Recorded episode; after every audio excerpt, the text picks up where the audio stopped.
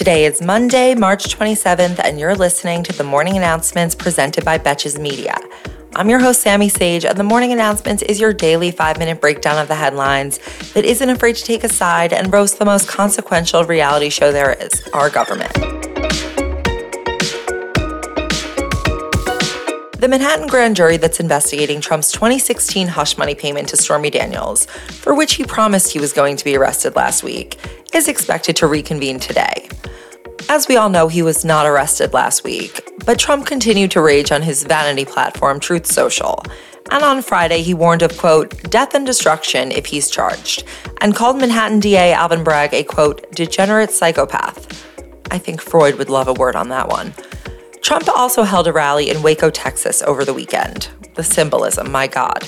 Where he continued to rail against Bragg, while also claiming that he will prevent World War III, which he says we're getting into. He also took the opportunity to leave a very public Glassdoor review for his boss, praising Vladimir Putin as a smart person and predicting that Russia will eventually take over the entirety of Ukraine. Back in New York, Manhattan DA Bragg's office is stepping up security after receiving a letter containing white powder and a death threat saying, Alvin, I am going to kill you, followed by an unhinged amount of exclamation marks.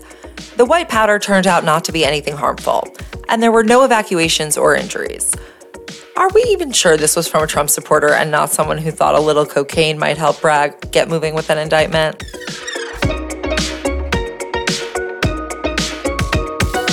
In one of the other big investigations into Donald Trump, a federal judge has ordered several former Trump aides to testify in the probe that's being overseen by DOJ Special Counsel Jack Smith into both the insurrection and the missing Mar a Lago documents. Several of Trump's aides who had attempted to assert executive privilege had their assertion rejected and will now be required to testify, as of right now. That group includes prolific texter Mark Meadows, Stephen Miller, Trump social media guy Dan Scavino, former DNI John Ratcliffe, top DHS official Ken Cuccinelli, and aides Nick Luna and John McEntee. Trump is likely to appeal the ruling again on the grounds of no backsies. Republicans in the House of Representatives have passed a piece of legislation known as the Parents' Bill of Rights. The bill would require a number of things from public school districts. First, to publicly disclose school district budgets, as well as post information about school curricula, including a list of books and reading materials available in school libraries. It would also require schools to offer at least two in person parent teacher meetings annually, and school boards would be required to hear feedback from parents. Did they not do this already? Parents would also have to consent before any medical exams, including mental health or substance use screenings, as well as notify parents of specific things, including if a child's preferred name or pronouns change in the classroom, if the school allows a transgender student to participate in a sport or use a bathroom that doesn't match the gender on their birth certificate, or if any violent activity occurs at school or at school sponsored events. The Senate is not expected to take up the legislation, though good on the Republicans for attempting to crown their hate campaign with the moniker Bill of Rights. George Orwell would be very proud. In other news from the Senate, Minority Leader Mitch McConnell has returned home from inpatient physical therapy, almost three weeks after he fell and suffered a concussion and a rib fracture at a political event. It's not yet clear when he will return to the Senate, but it will not be until after they return from recess the week of April 17th. Listen, Mitch, if you want to take a full spring break, you don't have to fake sick. We were just mad when Ted Cruz did it because his state was freezing to death.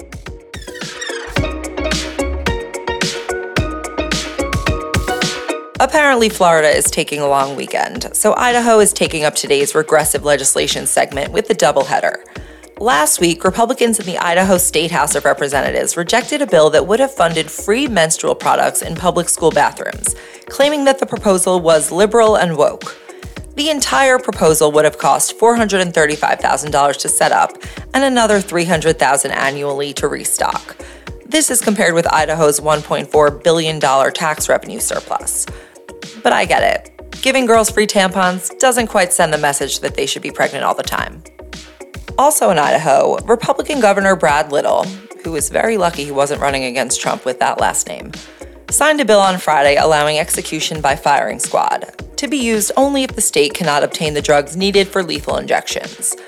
Idaho has passed this legislation in response to a nationwide shortage of lethal injection drugs as pharma companies increasingly bar executioners from using their drugs, which they say are meant to save lives.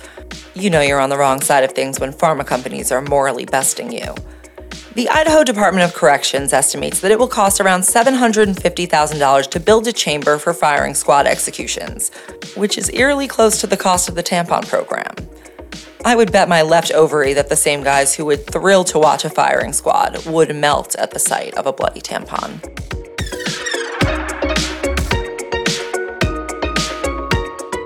Thank you for listening to the morning announcements brought to you by Betches Media. Be sure to check out our premium extra extra episodes. This week's is about the wealthy secrets to wealth hoarding. I looked into all the intricacies behind the tax breaks, trust funds, and write offs that prop up the billionaire class and make their money endlessly multiply. That episode will be out tomorrow, but in the meantime, you can tune into last week's, where I did a deep dive into the whistleblower Reality Winner who went to prison for trying to expose Russia's election interference in 2017. If you're listening on Apple Podcasts, you can sign up for a seven day free trial. Or if you're listening on Spotify, you can find it by searching Morning Announcements Extra Extra in your search bar for its own unique feed. Until tomorrow, I'm Sammy Sage, and now you know what the fuck is going on. Betches.